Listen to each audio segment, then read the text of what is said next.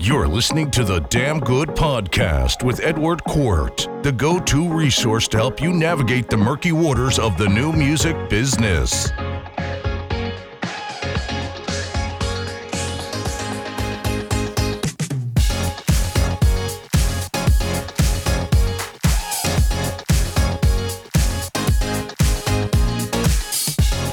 Welcome to the podcast, part two. Thank you, thank you. Yeah, yeah, it's good to be back. um, you kind of you can take the first one as, as a free lesson, free private coaching lesson. kinda. exactly. Yeah, yeah.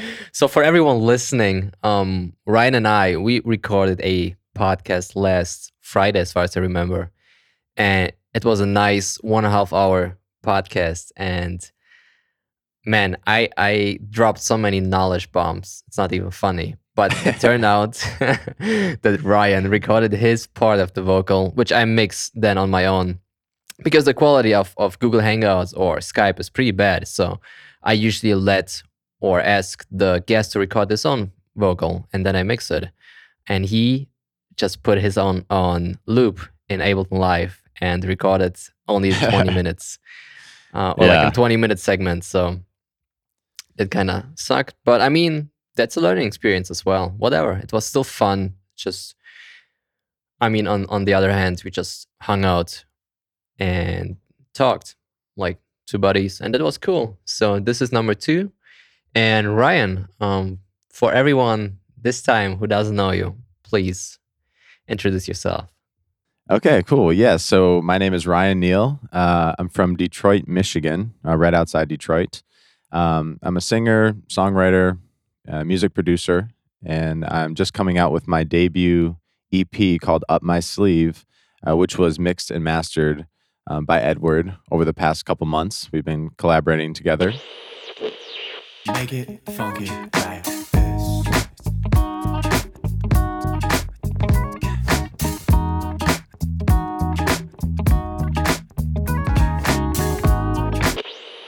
Um, yeah. So that's that's pretty much it. Sweet. Thanks a lot. As a new artist, you want to bring out your stuff as, as fast as possible. You know, so when you approached me, you wanted to have your EP done in like two weeks, and like you wanted to release it like I want to release it like in two weeks, and this is the deadline, and please make it happen. And we didn't. Like I, it took me way longer than than we planned. It took me like over a month overall to make six songs. But then again, um, we talk about how you want to rush it you always you, you want to to put it out but without a proper strategy without like any foundation it will just be somewhere on soundcloud or spotify and like 200 people will listen to it and then it just disappears in obscurity if you don't spend the time to prepare it. So i always advise clients or artists in general not my clients just not to rush it with anything just to to give allow as much time as really needed. Not not too much time but not like rush it as well um how do you feel about it right now because your ep is going to be released on monday which is two months later than originally planned Yeah, exactly. So I think um, just growing and becoming more mature, aging, whatever you want to call it, um, I've I've learned to become a little bit more patient because as an individual, I'm super impatient with most things in life, and I want everything right now. And and I think it's just a testament to growing up in the the digital age and having everything at your fingertips at all times. Um, but at the same time, I'm I'm glad that you spent the time that you did to really um, put some care into it, and it and it definitely shows. I mean, the the quality is top notch, and I think um, everyone that hears it will will definitely appreciate that. I would advise everyone to not to rush things. Um, but at the same time, I know people like my friend Fabian. I know you, you're listening. Um, he was producing a song for two years, like two motherfucking years, one song. And again, it sounds amazing. It's a really good song. And this dude is crazy about sound design, like one of the most creative sound designers I ever listened to, um, I ever witnessed.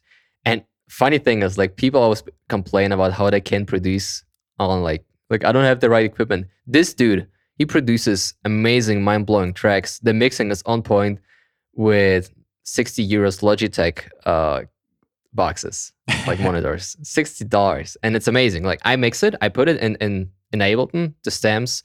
Mhm. I have two different systems. I have SonarWorks, room correction software, everything. I'll listen to it, and and it it sounds actually good, like way better than some people with ten thousands of dollars of equipment. Yeah. Um, but at the same time, I know it's it's kind of difficult because a lot of people struggle with it mentally, like they have mental blocks, like on a psychological level. Um, it's all it's all like everything is mental game. It's not as easy. You know, remember how ten years ago we were just made beats and you could just put them up on Facebook, MySpace, whatever. You just didn't care. You just, hey dude, like, hey guys, this is what I made today. Listen to it. And you didn't judge yourself. It's just you got like three thumbs up and you were already happy. And I remember myself doing. I like I had so many demos on on SoundCloud, like hundreds of demos, and people were listening, enjoying it. Like you made it, wow! But then with time, as you grow, and you you put more pressure on yourself, more like expectations, and then your creativity and your self confidence kind of vanishes, and you have to relearn it on a high higher level. You know, kind of in this professional environment where you have like standards and whatever, like people's expectations, your own expectation um, and it's an art form to keep it sustained like this childish novelty that you have like not to let it vanish as you grow up and like put yourself into this not only music business but in this whole environment where it's like I, I want to be successful i want to make money and stuff like that because all of that cripples yourself kind of create creatively and you just become a robot and you barely like allow yourself to to express yourself creatively Exactly. Yeah. I mean, and that happened with me.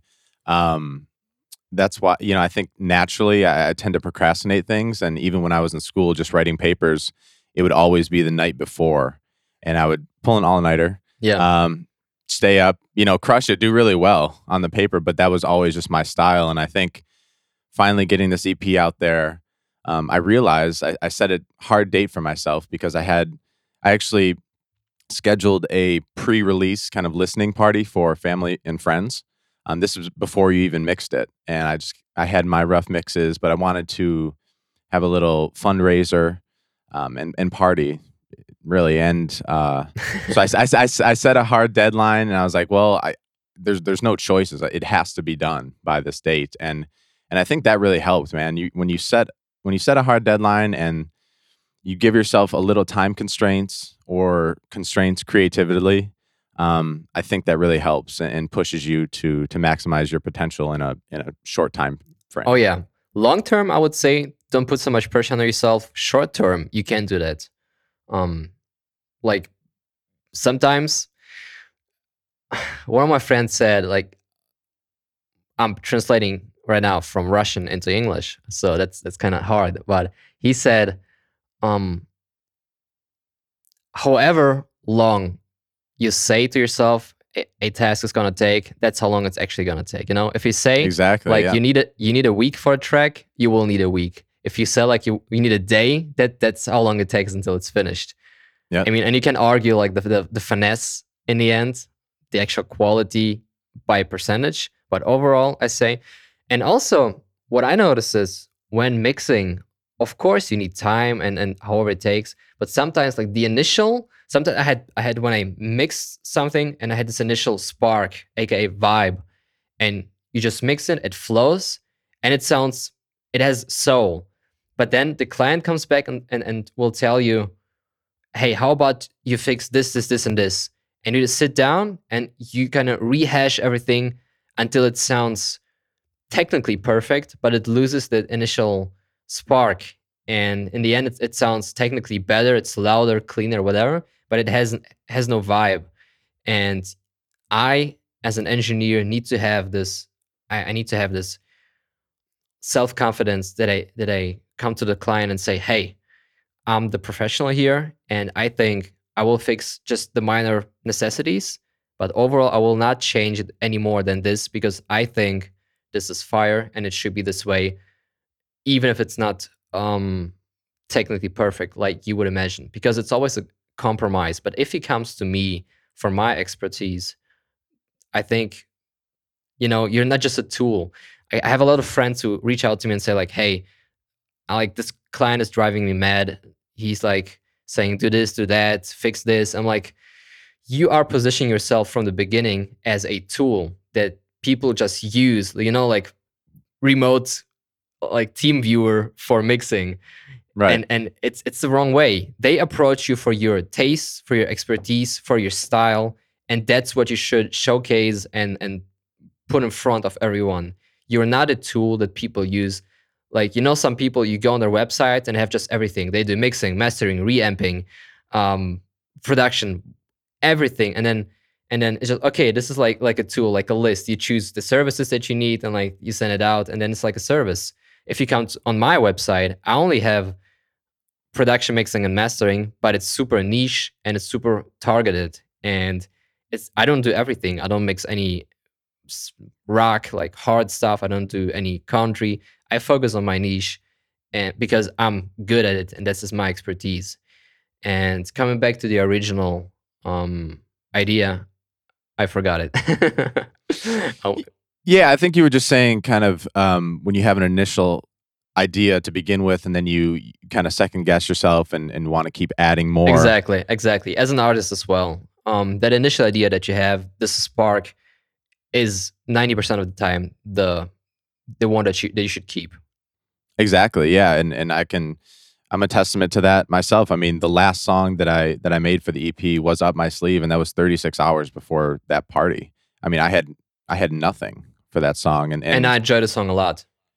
yeah, thank you. And and you know the other th- one of the song, another song off the EP, it started two years earlier. I kind of put it away for about a year and a half, and and it just it came together in different ways. But I definitely think the most concise and um, clear vision I had was that last song, just because it was so, it, you know, came together so quickly, and it was once again that forced creativity that I I only had a day and a half to do it, and there was really nothing going to stop me from finishing it at that point.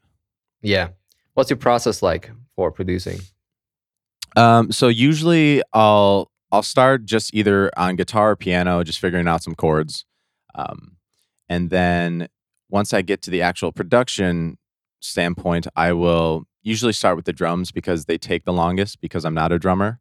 Um, so I'll usually get two or three at least uh, different sections for drums, you know, verse, chorus, whatnot, and then I'll put the drums on loop, add a bass line, um, add some chords on top, add guitar, you know, just just start layering from there. So vocals come less for you as a vocalist. Yeah, yeah it, it seems you know, as of now, yes. Um, I, I kind of like to to live with the song for a little bit and figure out what the what the message could be based on the chords. You know, the music drives everything for me. Yeah. Um, I'm not I'm not one to sit down and you know with a, a pen and paper or even on Microsoft Word and and write out a story and then put music to that. I'm the other way around. Right. Well, you got a lot of vocalists that seem to like have this traditional approach where they just hum, you know, like guitar and humming or like guitar and freestyle top lining and then Yeah. building building chords around. But the, the reason why I like your productions because we think kind of similar. We think in harmony first. hmm I, as a pianist, I like to sit down and work out my chords first, and like the inversions, the blocks, and then everything around. Like when I produce my my funk stuff, that's the first thing I do. Um, sit down, work out the main chords, kind of the tempo, like 110. That's what I start with, and then plus minus, Mhm. and that's that's like my favorite um, way of working. And then I build the bass line, then the drums, and then everything else. Nice. Yeah, yeah. I think we we definitely think similarly, just like you mentioned, with being musicians first and not just you know bedroom producers who Yeah. learned on Fruity but Loops or sing, something like that. I know. Like my voice sounds like shit. Ah, I mean, it's just Yeah, People's always like, dude, like you should sing. You play piano so well. I'm like, I tried. That's why I'm here behind the scenes.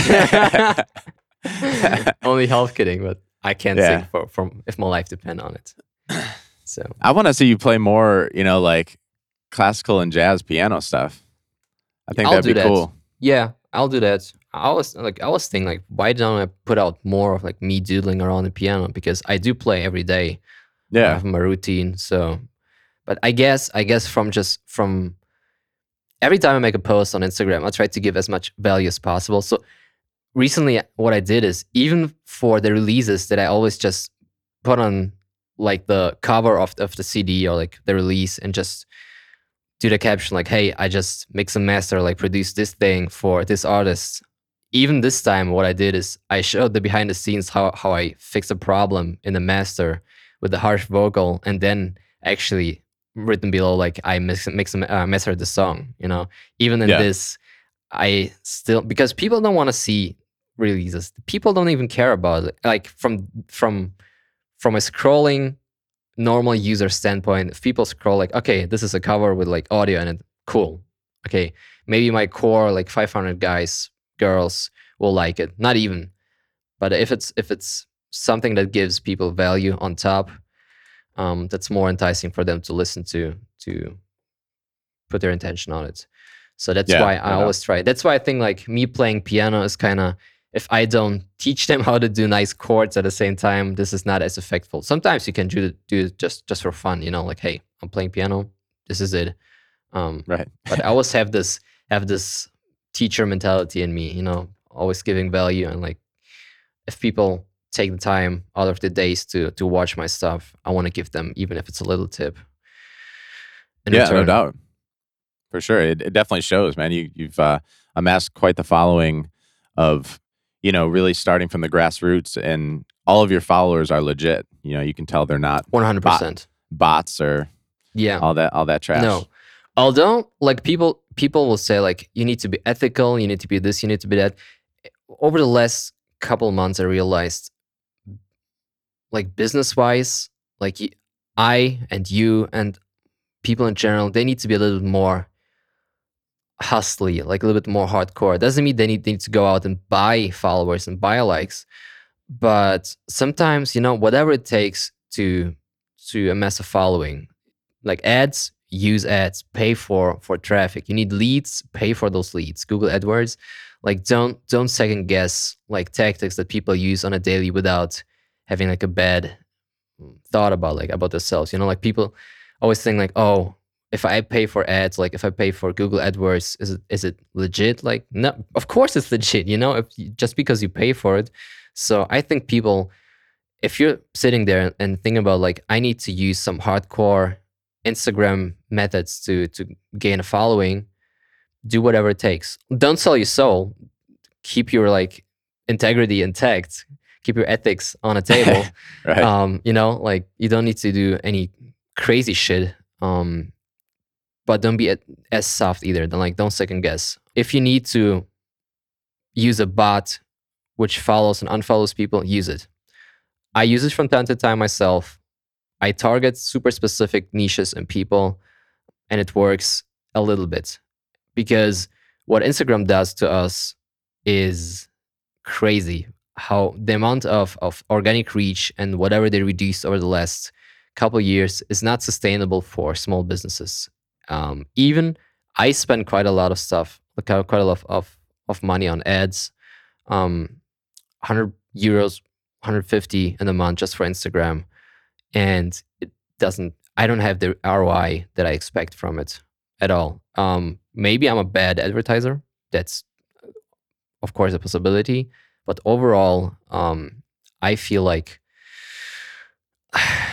do whatever it takes. So if it, if it means do that don't be too ethical in that regard. Don't be too because instagram doesn't care. They they will get their money either way. They will get their followers either way. They will get whatever because instagram is facebook. The original guys who invented instagram they already left a long time ago. They cashed out with like 60 billion Yeah, yeah. some million billion something. So they're good. They're good for life. So if you're like struggling and you're like having this doubts like should you do it should you not like go for it. Just just do it. Do whatever it takes because this is business. Like if, if you think about like how how people made business in the 80s and 90s like unethical they destroyed each other. Like you don't have to destroy your competitors um, because i don't have any.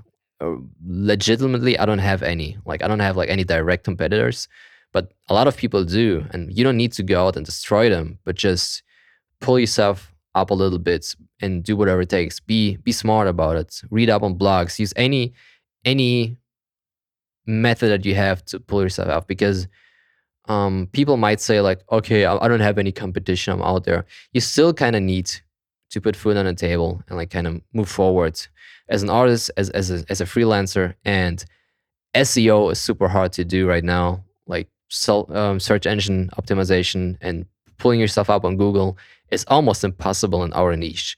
Except if you're like super targeted, super like niche based, and that's also worked over multiple months to a year. Um, same goes for artists. So do whatever it takes to pull yourself out there, um, up, and put yourself out there as well. And don't be too too good. Like don't be too too soft in that regard because you need to grow thick skin in business, and sometimes you need to do what you need to do. That's what I wanted to say originally.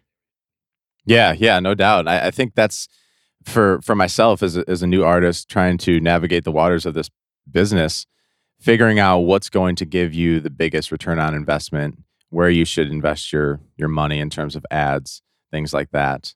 Um, and yeah, just I mean, uh, the other day I, I think you saw I, I found a hip hop online radio dude that was like, "Hey, give me five bucks to to you know, we have a live stream every night and they pretty much do 99% hip hop. I'm like, you know, whatever. I'll send in my track. It's not a hip hop song, but we'll see what happens. And it was a huge confidence booster because everyone loved it. And that, you know, gave me some positive, positive vibes for sure because I was feeling down. Uh, Yeah. sent my stuff to a few other bloggers before that day and they're like, ah, this isn't really what we're looking for, yada, yada. So, yeah, the navigating those like peaks and valleys of emotion and you know Yeah. getting let down. That's and- exactly what I mean. Because at the end of the day, you want to see a result. You know, you put so much work in it. Why the fuck not see a result at the end of the day? You know why? So if you if you follow through with it, follow through until the end, like with the head through head through the wall for sure. Um, Mhm. Don't half-ass it. Do it. Whatever. Do whatever it takes because it's a hard world out there. You know, and Yeah. I will gladly admit that I use like paid advertisements. Um, sometimes if I fall below 10,000 followers, I use a bot to follow a bunch of people who target in my niche. I follow people like that are like funk lovers, like who love Daft Punk, Bruno Mars, just to get over the 10,000 mark, just so I can use the link feature in Instagram because that's super useful. And then I just turn it off Oh yeah, because I don't want to get banned by Instagram sometimes. But I'll gladly admit that I use it. And some people will say like, "Oh, but it's like not super ethical." While everybody's doing it, you know, like some people will say, Right. "You know, this is unethical." Well, everyone's doing it clearly. Everyone, like those million plus accounts, they buy themselves like verifications, whatever. You know, you, you can buy this blue mark. It's it's five thousand dollars. You can buy it. You know, if you know the people, you can pay five thousand dollars. You can buy it for yourself. I don't know why you need it, but you can do it. You know, you can you can do anything. Yeah. You have the, the right money, and rich people and kids of rich parents they do it. They let themselves buy it, and I mean, it's unfair. But sometimes you need to play a little bit unfair at least to to propel yourself forwards. So some because pe- some people will come to me like, dude, how can I? I myself, I'm just one guy. How can I play in this game because everybody seems so mighty. Like you look around, like this guy has a million followers, this guy has hundred thousand. Like how can I play in this industry if everyone's that strong? It's like a monopoly, and and I'm like that small, and I understand them, you know. But at the same time, you need to define your goals. Um, as an artist, as as as a professional, as a freelancer, like whatever you want to do. Let's say you want you want to be an artist who lives off of music full time. How many followers do you need? Truly, like Ryan, what would you think? Like, how many followers do you need to to live off of music full time? Oh man. Um I would say in maybe the major markets, I- I'm just talking about the US here. Um because I, my my goal is to start touring, you know, eventually. I'm going to be a, a live live performer as well as a producer, but you know, if I can get maybe 100 to 200 solid fans in each city, um, that I would tour to, I- I think that would afford me at least a good jumping off point. I don't know how many that would be considered, you know, when you add them all Yeah. together on Is it is it socials doable and things like that. Oh, I, I I definitely think it's doable. Um, uh, you know the the correct way to go about doing it. That's that's the way I'm still trying to figure out at this point. But um, I wanted to start off local and from a grassroots standpoint and really branch out from there. Um, connect with my with my city and and hopefully um, branch out from from that standpoint. But yeah, I, I, definitely think it's doable. People are doing it all the time. Um, just like you said, finding your niche and your particular way of getting out there and, and doing it, you know, in a precise manner that makes sense. You need to run a feasibility study. Like, take a pen and paper, run the numbers. How many clients do you need a month to survive? What's your like monthly spend? Same for being an artist, and then calculate. Let's say you have 10,000 followers, and out of those 10,000, 1,000 followers are like die-hard fans. They would like do everything, buy your shit, vinyl, CD, come to your concerts, whatever. And then just 1,000, let's say they pay you $100 over a year. Just 100, whatever it is, $30 for live, $50 for merch. Merchandise. Yeah, exactly. $20 yeah. for for vinyl. Let's say that way. And then that's already 100,000. Yeah, that's a very good yeah, living. That's that's a good living for everyone, I would say, 100k. And as we said last time, you can live off 70,000, 50,000, 30,000 even in Berlin easily alone. Yeah. Even with a family, um, I would say. So you only need 1,000 diehard fans. And this is a, this is nothing new. Like this idea was proposition long time ago. Um, I don't know who originally came up with it, but it's true. Like you need those 1,000 diehard fans. Um, and I think this is the future because you cannot you cannot gamble yourself. You cannot. You maybe can buy yourself in the charts or like being a superstar. I don't know. Um, but like long term, I would say this is the future for an indie artist. Um, by going like this kind of, I always say it's like a healthy middle class of of being a musician. You know, it's not like poor, dirt poor. Well, always when I see people busking outside for money in the winter, it's kind of like, ah, dude, this is so backwards. I mean, sometimes if you need that money right now, like you need to buy some food, okay.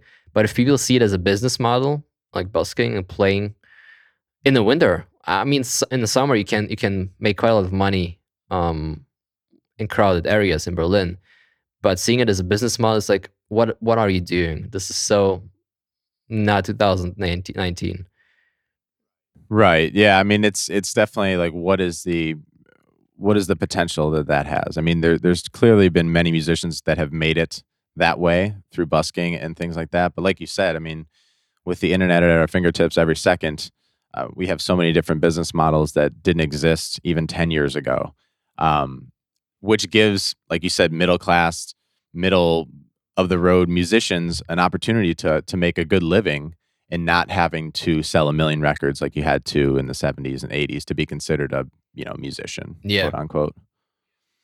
Well for for a producer it was pretty easy in the 90s those r&b guys one hit for r. Kelly and you're done for life if you don't fuck it up.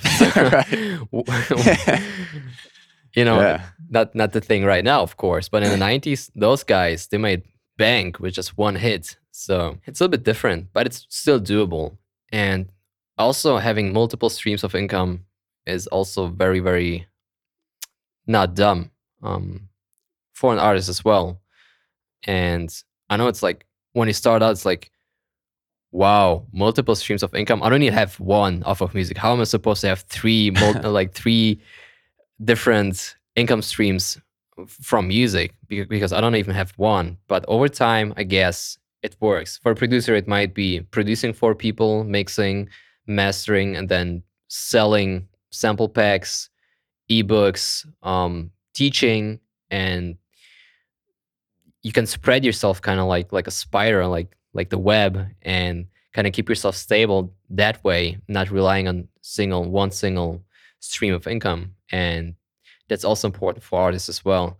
If you co-write for money, uh, top line for for other people, because I have a lot of guys like my friends in Russia, whom I'm working with right now, two super talented dudes. Um, one is producing, kind of producing the beats and top lining, singing. The other one is, is, is a rapper, and they still work their day jobs at a radio station. And the one I'm talking the most with is the singer, and he's like, I want to do it full time, and he only want, wants to do it like as an artist. He wants to tour and earn money that way by, touring and making um, money off of touring. I'm like, dude, you you write killer top lines. Your voice is actually pretty nice. Why don't you top line for other people and build build yourself up self up there? And he's like, yeah, I can do that, but it's like I need to have a name. I need to be like number one. I need to have, I need to be someone. I'm like, you don't have to, and have to be like number one or like be known um in Russia like as the top liner. You know, you still can start out on Right. your level and and do. It's not glamorous. It's not fun if you write um like kind of low to middle ish quality stuff, but it's still it's still money, and you can use it as as training for yourself, and you can Yeah. do that. It's still better than, and you could do it online, um, worldwide. And if you can can cannot do it worldwide because your English is not on point, you can still do it like in Russia and all the. 40 other states surrounding Russia who do speak Russian, you know, and people need top lines, I, I guarantee. And but it's not glamorous and you still have to to have this business um quirk on you to to succeed and kind of put yourself out there. Um, so it's possible, but a lot, a lot of people are not willing to do it because they they want they want it handed to them. Yeah, exactly. I, that that's a huge. I mean, I can I can sort of relate to to what he's kind of thinking because you know I want to be my own artist too, but at the same time, I would love to collaborate with other people and, and produce music for them, uh, just to kind of cross pollinate and and get into other genres as well. I mean, hip hop, especially for me, um, it's not my main genre, but all of my unfinished tracks are are very much so in the hip hop realm. Um, so yeah, that that's something that I, I resonate with as well. Your your Russian friend, um, and his his kind of mindset. It's like where where do you focus your time? Do you focus all of it on being an artist? And if you do that, then maybe you're falling behind in getting other gigs that can potentially keep you up and going and not have to have that second job, you know, that nine to five Yeah. to keep, you know, keep the bills paid. Well, he's still working there and he doesn't like it. That's that's the thing. So he, he could Yeah. he could make the same money, if not more, top lining and, and training and getting to know people as well. Because it's all Yeah. networking communication. So I would rather do that than than just although it's it, for everyone it's individually like maybe your job is super stable and you love it actually, then it's cool. Like if you if you're working 20 hours a week, 25 part time and you actually enjoy whatever you do and you like it and you have a good environment, it's kind of keeping you stable. Why the fuck not? This is this is good because if you like the people, but if you hate it, if people are getting on your nerves, if the boss is, is nagging and like customers are bitches, kind of you know like then Yeah, then yeah. leave and and do it. And that's the thing. If you enjoy it, by any means, do it. If you if you hate it and you wish finally to go like full time and just do music, then start slowly. And who who says you deserve like having top notch clients right away? Nobody. Like like Right, you're coming into the business like, hey, Bruno Mars, let me work with you right now. I'm a nobody fan. You know, that, that's what I mean. Yeah. And he wants to to have this fame first, and then like this fame allowing him to work with with top notch people. Yeah, I mean it's it's almost disrespectful and like inconsiderate of other people who have already made it and you're going to be like, "Hey, you know, this is my first this is my first EP, first album, whatever. Like you need to jump on my shit and let's work together." It's like, "No, dude, I've I've been doing this for 10, 15, 20 years. Like you're not just going to slide in and be like, "My guy." You and know? not to say that it's not possible I I I invest my time and and talent and and effort in those guys because not only because they pay me it's just because i see them being there in like two three five years but it's not as Mhm. instant because russia is very special in that regard because the industry is exploding right now because they used to have a monopoly on this whole entertainment business where like those older russian guys who like my mom's and like my, my grandma are were listening to still listening to they had kind of the the monopoly on the entire uh, entertainment business kind of like mafia you know and but right now Yeah. they're getting old they're dying and there's like the whole wave of new artists new fresh blood coming into the stream and they kind of break shit with with the internet at the same time. A lot of bloggers, people not watching TV, and there's like a huge explosion of of music right now, like hip hop, trap, drum bass, all the stuff that was in a couple years ago in in Europe and the US is getting flooded with like Russia's getting flooded with it right now. And there's a lot of money, a lot of opportunities.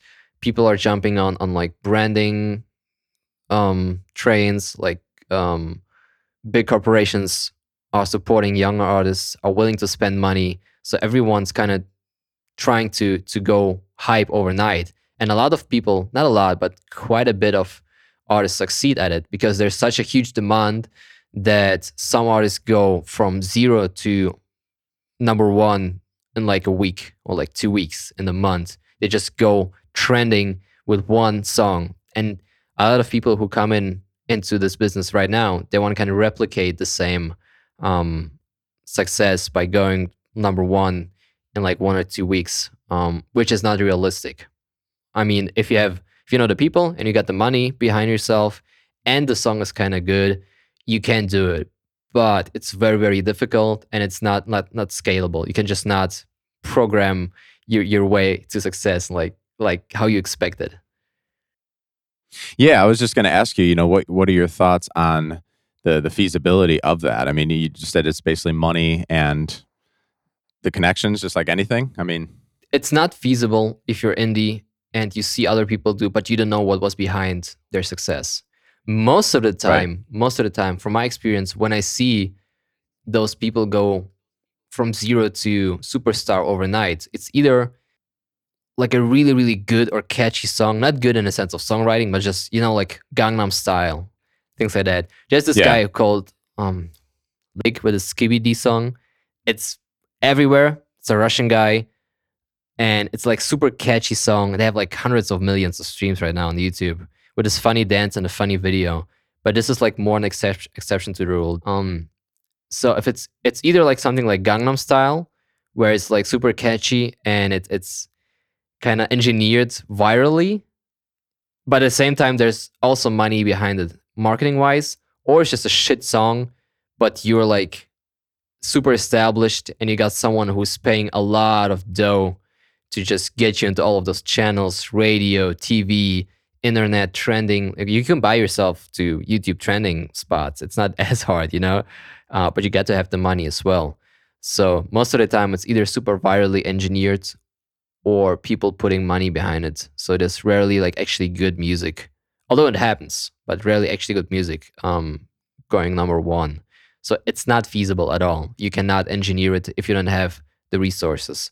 Um, so if you're like super indie, you can DIY bootstrapping yourself. Expect at le- to to put in at least, man, two to three years of hustle to yield some ROI, and not like cry after um I don't know half a year that doesn't work. Um, not that they did, it's just right. potentially. Yeah, and I, and just that's whole story you just told. I, I've I witnessed it all the time when I was living in Nashville, and I would see, you know, say a girl, and she was singing on stage in a small bar, not too many people there, and then her friends would say, you know, yeah, she she just opened for this major artist, and she sang the national anthem in front of twenty thousand people. I'm like, how how's she doing that? She's not even none of these people are even listening to her here. She's like, oh well, her parents, you know, like they they got a they got a private jet all right. this stuff. I'm like, oh, okay. So this is that's how it's working. that's what yeah. that's what I need, man. I need know Russia, you know, like oligarchs and people with a lot of money. It's true. Like there's a lot of those. Still, those people who who made millions in the '90s and are still kind of keeping it under under the sheets. All of the money they have. They have kids. They have like their daughters and sons. They want to be stars. So most of the time, it's it's them putting a lot of money behind those yeah, that's that's a scary thought to get into. I mean, wanting to be a like wanting your kid to be a star. No, it's the like kids themselves. They're like you don't being on on Instagram. I want to be Insta famous. Hey, Dad, how about uh, I'll be? And I mean, it is what it is. In Germany, I just listened to German Top 50 yesterday, and on spot eight or nine, we got this. I forget her name, but she's basically just a beauty blogger. just a beauty blogger. She's not a singer. She's a beauty blogger. And this track, like super cheesy trap, dark, like the Weeknd style tra- trap with super auto-tuned vocals, like horribly, horribly auto-tuned. and she she she doesn't sing. You know how Cassie used to sing "Me and You"? She doesn't sing. She kind of whisper it half. And this was like Yeah, ten yeah, times yeah. worse. By the way, I love Cassie because Ryan Leslie produced her. But this is like the same, but she al- almost whispered it with 100% auto tune, like on 100% auto tune, and it was horrible. But it was spot eight on top 50 um, charts in Spotify, Germany. So the Yeah. fan base is there. You can just sell whatever. Bring bring out a shoe collection, people will buy it. You bring out a song, you go number eight, maybe even number one. Didn't witness it, but it's just you got a fan base, and that's an option too. If you already got a pre-existing fan base, kind of like Ariana Grande, um, she's super talented. Not saying she's not, but she goes number one with every song just because she has this huge, huge following already, and not every song is good. Like some this last song she she released is kind of meh. I listened to it. It's kind of trap, whatever, and she she raps on it as well. It's kind of good, but it's kind of it's not number one worthy in my in my opinion. Yeah, no doubt. Yeah, man. It's so you were saying before that you don't really listen to German music, like right. German pop anymore, right? Yeah, Is that correct? and it's horrible actually that that's that's the reason the german music industry is dead for, for me like it lives if you look at the top 50 the first 10 will be some guys rapping like gangster rap which is funny you know like gangster rap like like please like those those guy who, who always rap like i'll fuck your mother and like strong you know like ghetto and shit like that posing in front of cars it's kind of it's kind of goofy because every, everyone's like yeah berlin berlin is like gangster berlin is, is is hardcore and like berlin this is not fucking you're living in detroit you know you know what ghetto is uh, Yeah, yeah. sense. and it's like Right. berlin since when i mean we got a lot of arab guys turkish guys but it's not a ghetto, you know? Just because some 13, 15 year old Arab guy cannot behave himself just because nobody taught him to, it's not a ghetto, you know? yeah, that's very well put. Yeah, that's Ghetto is, is different. Like, that's funny. it's Berlin. Berlin is, is a pretty poor town, kind of, compared to more of the Western cities, but it's not a ghetto. It's just a lot of people who don't know how to behave themselves and just playing crazy with all the hormones they have.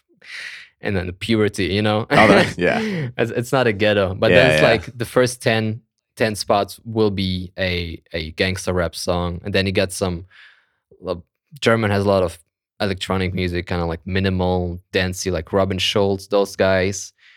They kind of seem to chart. And then we do have some artists who, who do make, like, Germany is not 100% dead. We, we still have some artists who make quality music, but it's, man, you don't see them a lot. If you don't follow them strictly online, it's kind of, although it was better like even 10 years ago, I remember we had some good music going on, but right now it's this huge wave of kind of like in America as well. Like a lot of, look at the top 10 to 20. It's either reggaeton, like Mexican guys, or like Tekashi 69. just yeah, just super hardcore trap, and and it's the the difference between each song in the in the top ten. I feel like it's it's so slim. It, it's getting, I feel like more slim as, as the time progresses. I mean, every new week there's another top top song, and like you said, the top ten. It's just all the beats are very similar. Um, you know, not too much change going on there. So when you see an artist like, you know, Bruno Mars or a, or a Charlie Puth who makes very solid pop music. It's a it's a breath of fresh air because they're actually using legit chords and they know harmony and structure and not just Yeah. you know And not to take away from people who enjoy it. Like i sometimes enjoy hip hop myself as well. Um, but it's super oh rare yeah I, that it actually enjoy. If it's well Yeah. produced and it's like at least a little bit um as a standard somewhere, you know? Because man, like take this guy Tekashi 69. What's the appeal? It's not music, obviously. It's not the music. It's it's it's a lifestyle Yeah, Exactly. It's the hype, it's the online beefing. It's it's the drama that's surrounding those guys, and that's why they're charting as well. It's not the music. Yeah, definitely. I mean, I don't know, man. Yeah, I I, I like to to stay positive, but at the same time, it's like, you know, those artists are selling out everywhere they go and and in huge places. So if that's what the youth is into, I mean, maybe it's just a phase. Everyone has their phases when they're growing up and listening to a bunch of different genres. Oh, yeah. But But dude, re- remember how even five years ago, all of the top tens were flooded with, with Avicii style shit. oh yeah, So you know, it, it changes. You know, like even six, seven years ago, Skrillex, Calvin Harris with his old Yep. stuff, and like all this progressive house, or like Big Room. Jesus Christ, the Big Room crisis of 2011, 12, whatever. That was horrible, and every every single track in the top ten was was the Pryda snare, the kick, and like you know, like Martin Garrix. So that changed as Yeah, well. yeah. So I, it's just whatever it is. I mean, it is what it is right now, and it's changing. It will have this this two year sine wave where it goes up and then it just dips, and then something else comes, and all of those Southern American like those Despacito guys, they they'll they sell out as well. They're pretty successful, and that music is- a niche as well. But in a couple years, we will have something else there. And the question is, do you need to be there, or like, do you do you need to be? Do you need to have a certain style of music be number one for you to enjoy music in general? That's how I feel a lot of people um, approach this because, like, oh, my favorite, what I listen to is not place one on billboards and I would love to be there or I cannot enjoy music at all. I'm like, why? Like there's enough music and listeners for everyone. And do you really need to be do you really need to have your like your little niche style or not as popular style popular, you know? But once it's it goes popular and it goes mainstream, you don't like it as much anymore because everyone's listening to it. yeah, exactly. I, I've never thought that way. I mean, I I listen to music that I like just because I like it. I mean, regardless of what what's charting. I, I don't even I don't even go on the Spotify like top 100 or top 50. It just none of that really matters to me. Um, especially in, in today's day and age, where like we we mentioned a little bit prior in our conversation. I mean, you find your niche and you run with it, and you know you can have fans in every city, but you ask 100 people on the street and 99 don't know who that artist is, which is totally cool. And, and you can still be very successful doing that. I mean, I love that. I love introducing people to, you know, artists who I think are, are pretty big, but, you know, they'll never be on the radio. They'll never be heard by the masses. Yeah, but it that's doesn't a good thing. because they're, they're this mu- music on Exactly, demand thing, yeah. you, you just open up Spotify and just listen to whatever you want, not what MTV gives you, and you don't have an option to to listen to anything else just because it is what it is, and you don't have anything else. Right now, you can listen to whatever you like, and you will always find some people who who love your style as well. Like it's, it's you're not alone because some, some someone's making this music, so at least two of you, the the guy who's making it, and- Right. and you listening to it.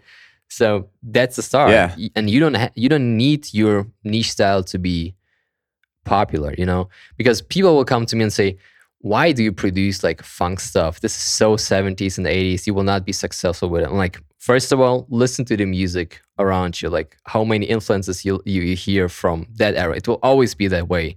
And second, Oh, yeah. I don't I don't need my music, especially to be on place one in the Billboard charts. Um, Yeah, no doubt. I mean, it's always that feeling you get when you're listening to an artist for a while and maybe a few years later they pop off and you're like, "Damn, like that was my that was my diamond in the rough." And now now they're out there and uh but yeah, and, and I also think, I mean, did you grow up watching um you know, MTV and stuff like that when you were a kid and like TR- TRL countdown and all Yeah. that? One hundred percent. Yeah, yeah. So uh, the cool thing, I, I mean, I I think it's way better now, like you said, that we have the option to just listen to anything on demand. But at the same time, um, I think it was cool that music from you know, say any any time in the 20th century, from the 40s to to now, you know, um, there was a certain relationship that people had to these songs because that was their only way of hearing it. You know, they would hear it on the radio, and I think people at a party would they would all know the lyrics to the same songs and stuff, and it was kind of a communal aspect. And so now you go to a party, and if there's 50 people there, I mean, they're listening to hundreds of different genres potentially, and, and no one can really connect over the same music, I feel like, as they used to. Um, which is, you know, I, I don't know if it's good, bad, or indifferent, but um, I- I think that's something that that I would miss in, you know, growing up in the 60s or 70s where, you know, a song came out and everyone had similar record collections um, potentially, and and they all could, you know, vibe with the same music. Where now it's just so spread out, and everyone's listening to everything. You know, different track every day is is popular. So Yeah. Once once technology became that good that everyone with a laptop could produce music, there's a lot of sh- shit at the same time, like legit BS floating around, like BS music. There's too much. Um, and it's good and it's bad at the same time. Like you cannot say it's definitely good or definitely bad. I miss this kind of nostalgia of of the 90s and 80s and 70s um where you listen to this like ah that's my childhood and i i ask myself Yeah, like yeah. if people in 10 years who were born like 2000 2001 if they will listen to like justin bieber's song and, and still feel those warm feelings we do when we listen to 90s 80s stuff Yeah, I think they will. I mean, I, I don't think like the huge songs. I think everyone still hears.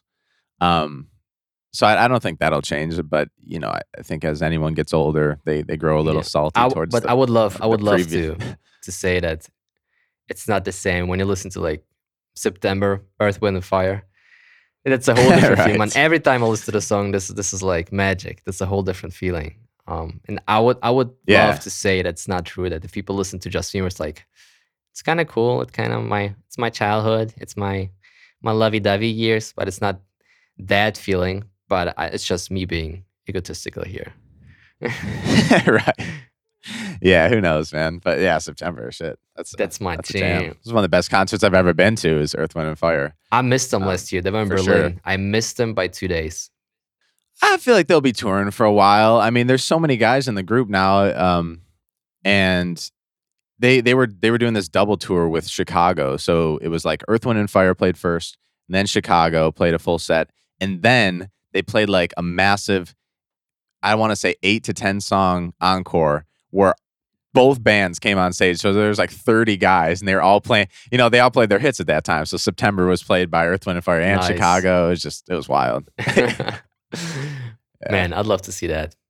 If they're around next year, I'll be there. Um, so what's on the table for you over the next couple days, weeks? So my goal with um, I took off today. So Friday, Saturday, and Sunday, I'm just emailing hardcore, trying to get like 90 to 100 emails out, and I really have a, a template going. But at the same time, you know, I definitely personalize each one. Yeah, which Um, you should. But yeah, I, I've I mean I've been rolling with these emails, man, and it's and I've been getting pretty good feedback. So you know, hopefully, hopefully Yeah. that'll. uh Did she use Did she use SubmitHub? How was How was the experience with that? Because there's like two different ways of thinking about Yeah, it. yeah. yeah. So People either hate it or or love it. and I'm kind of indifferent. I mean, I did. I think I paid ten bucks, and I got five reviews. So they, for those of you who don't know, there's different tiers. There's like one point, two points, or three points based on how big the blogger is or what have you. So, you know, I went through, picked out a few that made the most sense for me. Um, out of five, two of the five liked the track. One of them was like, this doesn't work with our curated list or what have you. And then two of the others are like, yeah, you know, it's not my style. So 40%, two out of five. Um, I, I'm kind of like, I don't know if I want to do it again. Um, been finding other other routes. I was gonna ask you about another one. It's called Drop Track. Have you have you heard of that? Nope, that's new. Yeah, I think it is. I think it is pretty new. And basically, what it is is you pay anywhere from twenty dollars a month, fifty dollars a month, or one hundred and fifty. And you know, it's different different tiers, different levels, and it basically guarantees you you get like five thousand contacts for fifty bucks a month, and you can instead of having to email and personalize a message to say bloggers or curators, they basically just upload your music to this service and you're guaranteed like hundreds of responses back based on the track. And the people that are listening supposedly are are all industry people, whether they're producers and are um, labels, managers, things like that. So it, it, I don't know how legit it is. I mean, it's it's definitely a, a site that's got pretty good reviews going so far, and everything I've looked into it seems pretty good. But um, I haven't tried it yet, so that might be the next the next step. Just do it for a month and see how it Hmm. goes. I'm skeptical because it sounds too good to be true. Almost. Exactly. Yeah. You know, yeah. like you exactly. Guaranteed like, you know, hundreds of responses for like hundred bucks even. yeah. Yeah. Yeah, I wonder if they're like pre-canned, you know, like nope, nope, nope, yes, yes, no. Right. Right. yeah. Exactly. Or really, who their you know what their title is, what their job is. some some while ago, there was a guy on Twitter who used SubmitHub and sent in a track or a couple of tracks by San Holo. And this is a guy who's already established, playing big festivals, getting released on huge labels, like solid tracks. And he sent it in, and like he Uh-huh. got destroyed. Like he got destroyed. Like all the guys said, like mixing is bad, the vocals like not in tune, shitty production. Yeah. And like this guy, you know, like sending a song by Taylor Swift. She wasn't not known. You know, and then like Right, getting right. destroyed. Like, who the fuck are those guys reviewing? Like, what are those? Who are those critics? Like, let me, let me, please, let me know. Yeah, and that's like the same thing with everything. I mean, you, if you look at the the footnotes on who wrote an article, a lot of times they're just like kids out of high school that, I mean, yeah, they're reviewing music, but is their taste? Yeah. like, What's the legit? credentials? Like, I mean, yeah. So that's the thing, man. It would be nice to kind of break the monotony of having to reach out to bloggers to eventually get placed, to eventually get to the right people five steps down the road. You know, it would be nice to get that middleman out of the equation, but yeah. You know, there's an anecdote going around that people who d- who didn't make it in music properly, they work at Ableton tech support. that's funny. oh man. I've never heard that, but yeah, that's, that's, like a running gag on, on Facebook.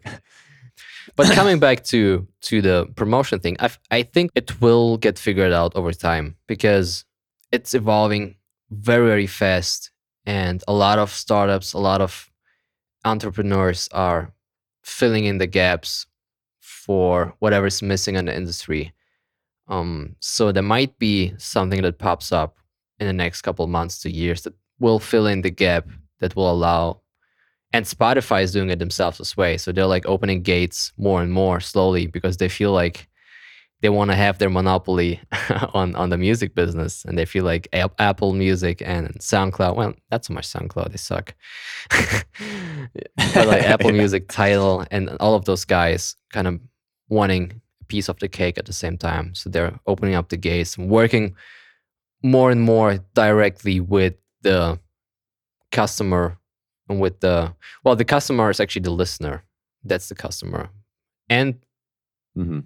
But with the artist as well so it's kind of both yeah Yeah, so the, for yeah sure. so i feel like they will they will do that they'll figure it out although at the same time you still get the labels who some people will say they, they're not as mighty as in the 90s and 2000s but they still have a lot of a lot to say up to this day Oh yeah, I mean, I, I don't think. I mean, I, I'm sure their their power has gone away somewhat because you can, you know, produce everything in your house now, and you don't really need them as much as, like you said, they used to. But no one's going to get you a billboard in Times Square if you're not, Yeah. if you're not funded by that big money. So, you know, there's always that. Exactly. It's cool, man. I'm I'm really looking forward to to whatever comes out for you, and I'm always glad to support your your music, your EP, and I'm I'm pretty sure the next thing you you bust out after the EP is gonna be even more epic. Um, not to say that the EP sucks; it's amazing. It's actually really good. I mix and match it. It, it only can Yeah, be good. sucks. Um, exactly. Yeah, yeah. Got the stamp from Edward. exactly, stamp of approval. Um, but that's how it is.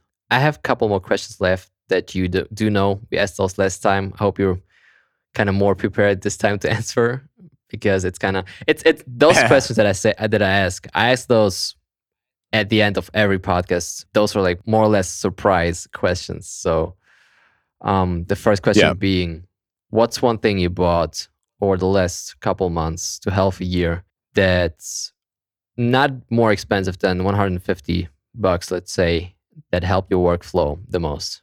Ooh, less than 150. Uh that's gonna that throws a monkey wrench into it. I would say, hmm. I would say the the acoustic treatment that I did to my room um would be less than 150 and and if I were to buy that it would probably be like a thousand dollars.